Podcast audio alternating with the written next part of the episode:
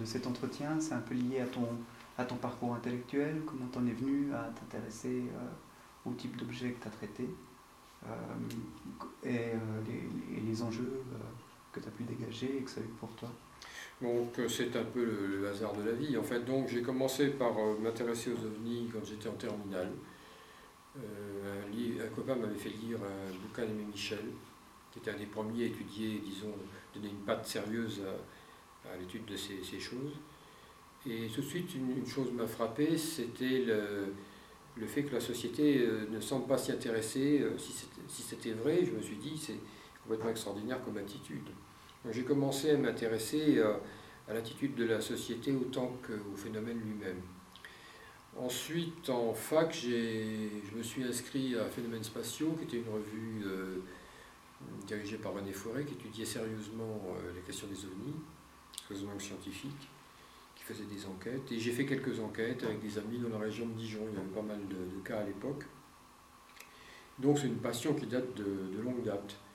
Et puis euh, ça s'est mis à me poser tellement de problèmes que de fil en aiguille, je me suis inscrit en philosophie.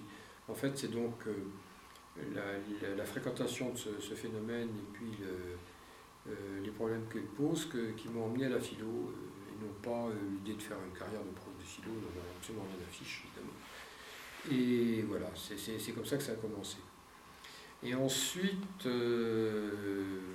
dans les années, au début des années 80, j'ai commencé un peu à me lasser des ovnis, parce que je trouvais que c'était un débat qui était vraiment trop marginal, trop relégué sur les marges de la société, et là, j'ai rencontré le, problème du magnétisme.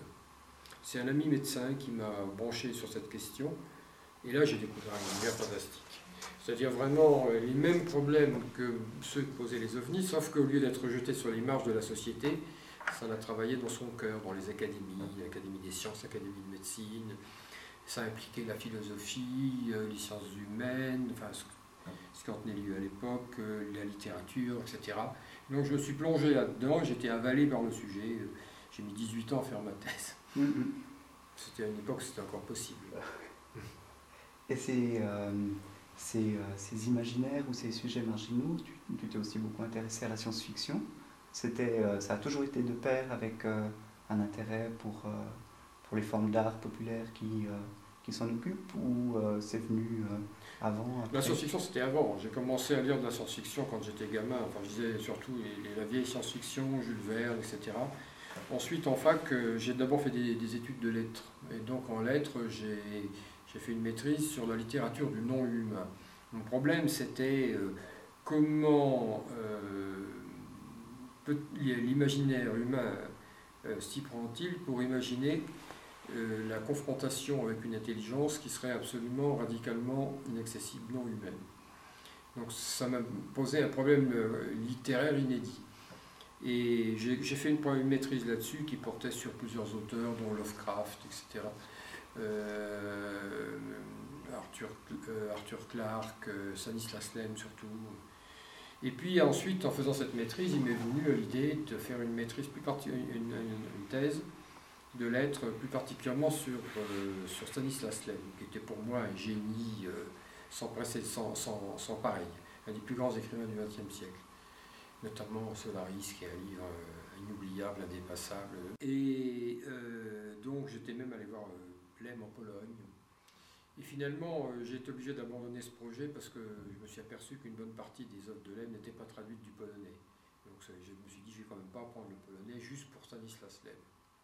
Et c'est à la fin, au moment où j'étais en train d'abandonner euh, dans ma tête ce projet d'études sur Stanislas Lem, que euh, m'est venue l'idée de faire mon bouquin, le premier bouquin que j'ai écrit, qui, était une mise en parallèle du corpus de la science-fiction antérieur à 1947 et, du, et du, des récits d'OVNI. Parce qu'en fait, j'étais euh, une des personnes assez rares à avoir les deux cultures. En général, les, les ufologues méprisaient la science-fiction et les, les, fans de science-fiction méprisaient l'ufologie. Moi j'avais un pied dans les deux milieux.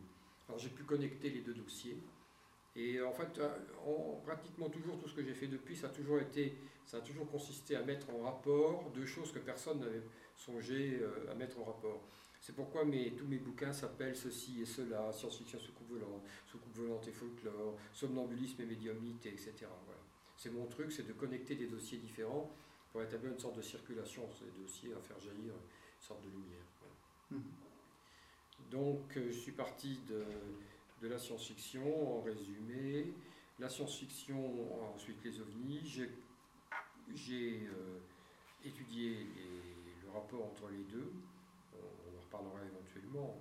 Et ensuite, à partir de là, je suis passé à un autre sujet euh, apparemment marginal, mais en fait beaucoup moins, qui était l'histoire du mesmérisme en Europe et particulièrement en France. Mm. Voilà, c'était mon point de départ. Également mon point d'arrivée, si on peut dire, parce que je suis toujours dans ces questions en fait. Et, euh, euh, alors il y a des, euh, ça part d'une passion, donc tu connectes deux choses qui t'intéressent beaucoup, qui, tu, tu, tu, tu, dis tu vas chercher des, des, sources, etc. Et puis à un moment donné, tu as l'idée de traiter ça dans l'académie. Oui, c'est-à-dire que bon, pendant très longtemps, c'est uniquement une passion et j'ai absolument pas l'idée d'en faire quoi que ce soit, de, sur le plan social, professionnel. dans mon esprit, c'est complètement à part. Le, premier bouquin que j'ai fait, euh, j'ai pas un instant, pas un instant venu à l'idée que je pourrais en faire quelque chose d'académique. D'ailleurs, j'avais une assez basse idée de mon travail, puisqu'en fait, quand j'ai cherché un éditeur, j'avais sélectionné les plus mauvais éditeurs possibles, en, me disant qu'avec ceux-là, au moins, je risquais peut-être pas d'être refusé. Et en réalité, même cela ne voulait pas de moi. Donc j'ai fini par comprendre que c'est pas comme ça que ça marchait, qu'il fallait montrer pas de blanche en, se faisant recommander par quelqu'un. C'est Aimé Michel qui a bien voulu faire ce travail. Après, je me suis retrouvé chez Gallimard, enfin au Mercure de France. Et donc, euh, donc j'ai d'abord eu cette. Euh, je me suis un peu installé dans, le monde de l'édition, mais enfin, j'ai jamais eu qu'un petit succès d'estime, de, disons. Et c'est beaucoup plus tard, j'avais passé 40 ans, qu'un ami au CNRS m'a dit Mais avec tes sujets, tu pourrais euh, essayer d'en faire quelque chose à l'université. Ça ne m'avait jamais affleuré. Hmm. Alors il faut préciser un point très important. Euh, dans mon esprit, euh, ce que j'avais expérimenté lorsque j'étais moi-même étudiant, l'université s'était réservée à la classe bourgeoise. Bourgeoise plus. Et donc, euh, il ne m'est même pas venu à l'idée que ça pouvait être possible pour moi. Si ça m'avait effleuré, ça aurait changé ma vie, mais je n'ai pas eu l'idée. Et donc, c'est un ami qui est au CNRS qui m'a dit Mais tes sujets, ta plume, etc., tu pourrais y arriver. Je dis Mais enfin, tu crois qu'à 40 ans Il m'a dit Tu vas voir, on va t'aider, tu vas y arriver. Et c'est à ce moment-là que j'ai rencontré euh, Georges Lapassade, qui est un anthropologue bien connu euh, qui s'intéresse à l'histoire de la transe. Et je l'avais rencontré dans un colloque où il parlait des trans de possession au Maghreb. Et moi-même, j'étais venu faire un exposé sur les enlèvements euh, secoupiques. Euh, livre sur lequel j'étais en train de travailler à l'époque, qui n'était pas encore publié. Et après mon exposé, la passade est venue voir et me dit Mais c'est vrai ces trucs-là? Il était complètement estomaqué. Et à la suite de ça, il m'a proposé de transformer euh, mon, livre en thèse. Alors à ce moment-là, je n'avais pas encore vraiment l'idée de faire une carrière universitaire je ne voyais pas qu'est-ce que je pouvais bien faire d'une thèse. Donc je lui ai dit que je voulais bien à condition que je pas une ligne qui prenne ça comme une thèse directement. Il a même accepté dans un premier temps. Et puis au bout d'un moment, il a changé de casquette, il, s'est entiché de l'ethnométhodologie. Et moi, j'en avais strictement rien à cirer. Et donc, j'avais pas envie de réécrire mon texte pour lui faire plaisir. Et donc, j'en ai jamais fait une thèse. C'est à ce moment-là que je me suis lancé dans le magnétisme. Donc après, je me suis réinscrit dans un doctorat en philosophie, puis en sociologie, toujours dans l'espoir d'aboutir à l'université. Au bout d'un moment, j'ai compris qu'un doctorat de, de, philosophie ne me servirait à rien, puisque je n'étais pas agrégé, et que sans l'agrég en France, il est absolument impossible de déboucher où que ce soit en philosophie. Et donc, ça a été la raison principale de, ma reconversion en sociologie, c'est pas l'amour de la sociologie, c'est simplement le fait que là, il y avait peut-être de la place, puisqu'il n'y a pas la grecque exigée comme euh, diplôme d'enseignement. Voilà. Donc je me suis réinscrit ensuite dans une... J'ai transformé mon sujet initial en un sujet à couleur sociologique. Mais tout ça, c'était du bricolage, en fait. Mais du coup, ça, ça, dit bien quelque chose de l'intérêt, parce que tu te tu t'intéresses à des objets qui sont déclassés euh, socialement, qui sont, mais en même temps, c'est des objets qui sont déclassés dans le savoir. Oui, alors mon entreprise a été d'essayer de, leur redonner une, noblesse. Alors il faut distinguer le, l'OVNI est déclassé dans le savoir, est complètement déclassé et presque impossible à repromouvoir. Tant, l'image euh, ringarde qui lui est attachée euh, est indélébile. En revanche, euh, le magnétisme est très prestigieux. Mm. Il est très prestigieux parce que ça a touché la haute culture, parce qu'on peut montrer comment Hegel s'est intéressé à la question, etc.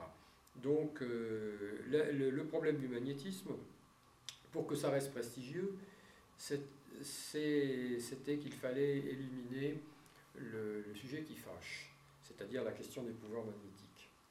Ou du moins les traiter avec une, euh, la, manière habituelle des universitaires, en disant qu'ils ne se prononcent pas, qu'ils considèrent tout ça comme des représentations.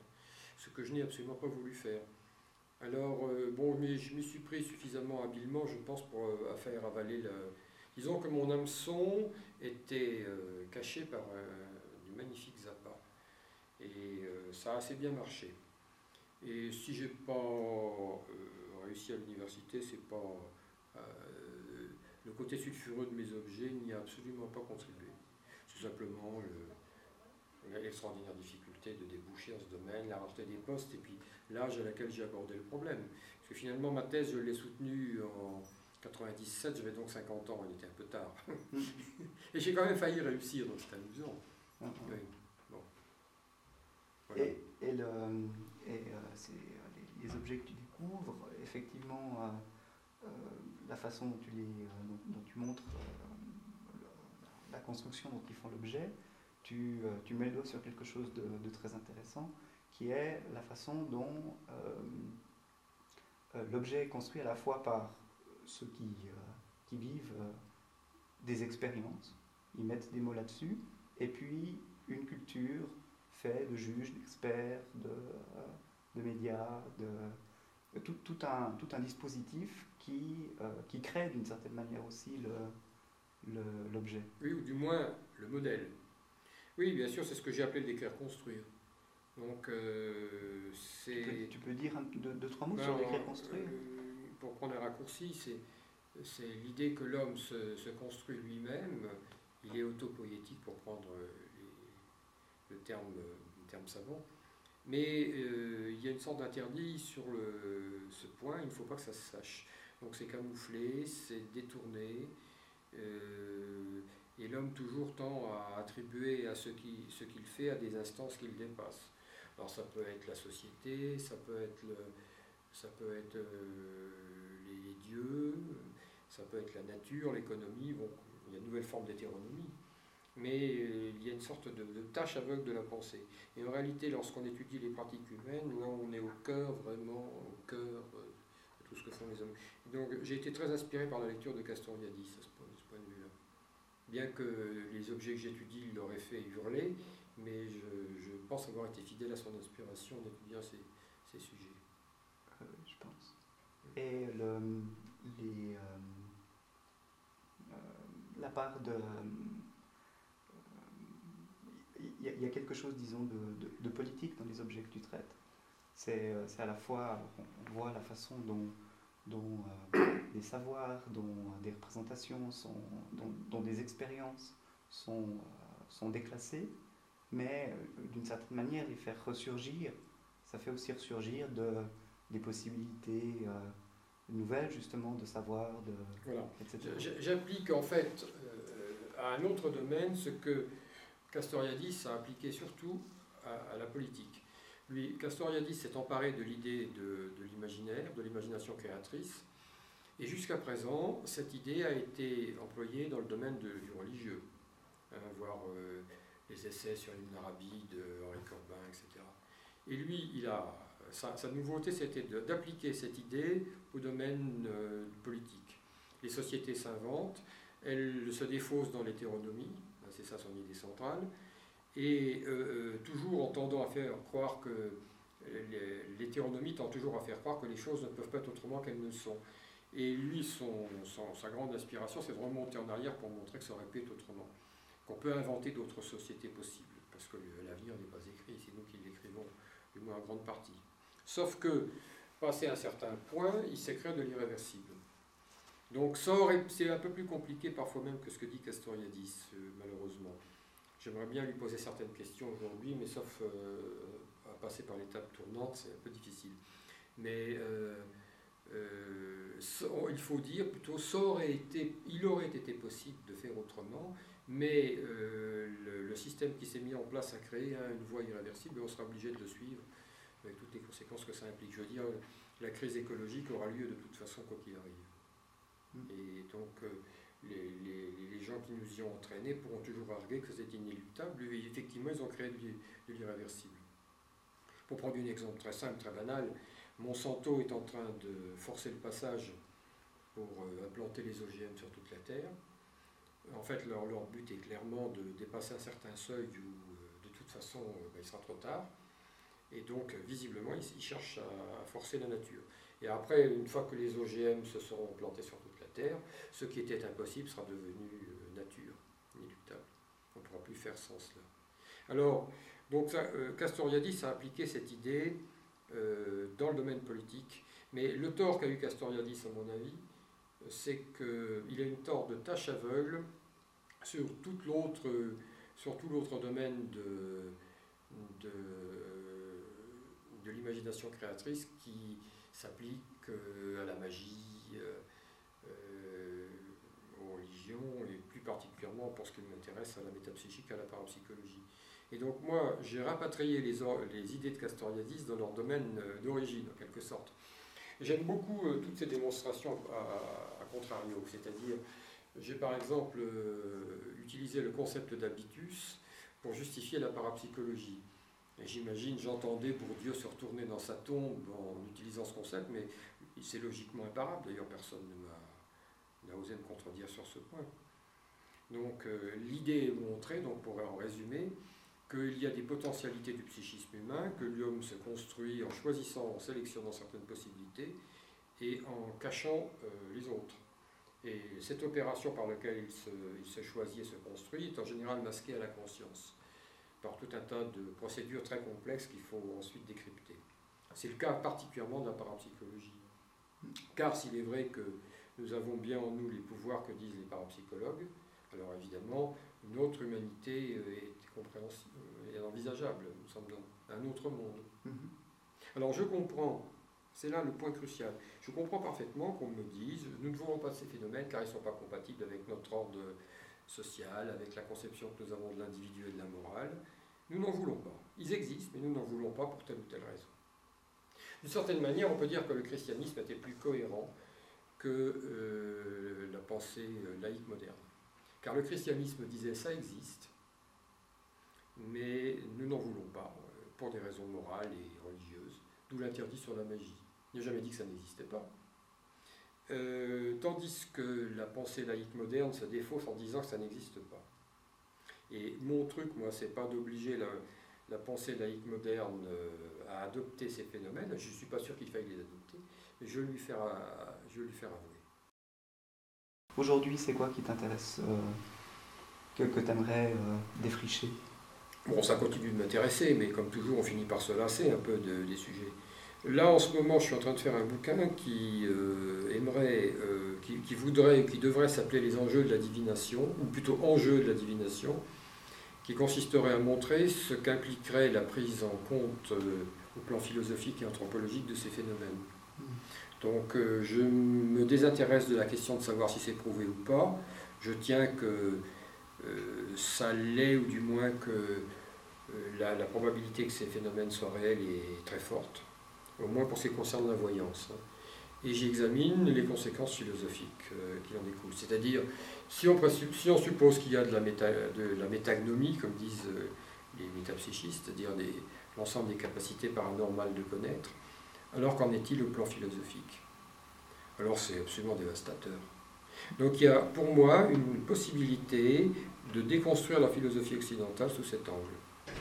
Donc il y aura une tâche qui s'impose à plusieurs niveaux. Premièrement, euh, faire le recensement complet de ce qui a été écrit par les philosophes sur la question, car il ne faut pas oublier qu'ils ont beaucoup écrit là-dessus avant la Première Guerre mondiale, souvent d'une façon indirecte et euh, fragmentaire, mais ils l'ont fait. Hegel, Bergson bien sûr, William James, etc. Et après la Deuxième Guerre mondiale, c'est complètement sorti de l'horizon de la pensée. Donc il y a encore à nouveau un phénomène de refoulement qui, qui est allé jusqu'au bout. Donc, recenser ce que les philosophes ont écrit sur la question, recenser euh, les partisans, ce qu'ont proposé les partisans comme Bergson, James, euh, les arguments de ceux qui s'y sont opposés euh, implicitement ou explicitement, comme Kant par exemple. Kant écrit quelque part dans la critique de la raison pure que si de tels phénomènes existent, c'est toute sa, toute sa, son, tout son édifice qui s'effondre. Je suis désolé, ils existent, donc l'édifice de Kant s'effondre. C'est QFD. À partir de là, une fois qu'on a. Alors, si, si, tu veux, pour moi, le, euh, c'est un, ça permet de discriminer. Je, décide que nous allons faire un tri dans la philosophie, un peu à la manière des, philosophes euh, positivistes anglo-saxons, et nous allons déconstruire toutes les thèses qui ne sont pas compatibles avec l'existence de cette réalité. Par exemple, toutes celles qui proposent une sorte de clôture monadique des consciences, euh, hop, terminé. Et ensuite, quelle serait la philosophie future euh, qu'on pourrait construire à partir de ça? Quelles seraient les conséquences anthropologiques? Euh, Moi, j'avoue que je ne suis pas du tout à la hauteur de cette tâche, j'en indique simplement le principe. là, ce sur, quoi je suis en train de travailler, c'est la question de la mémoire. Donc je, Tu, pourrais développer peut-être juste un cas qui, qui, montre comment euh, on peut déconstruire, bah, par exemple sur la mémoire. Euh, Donner quelques pistes. Oui, bah, c'est très simple. Euh, Vernon, par exemple, dit, quand il parle de la mémoire grecque, dans son bouquin Mythes et pensées chez les Grecs, il dit les formes antiques de la mémoire dépassent de beaucoup la conscience individuelle. Elle porte aussi bien sur le passé que le présent, l'avenir. La mémoire est conçue comme une faculté divine qui donne accès à des réalités euh, auxquelles nous n'avons pas accès dans notre conscience normale.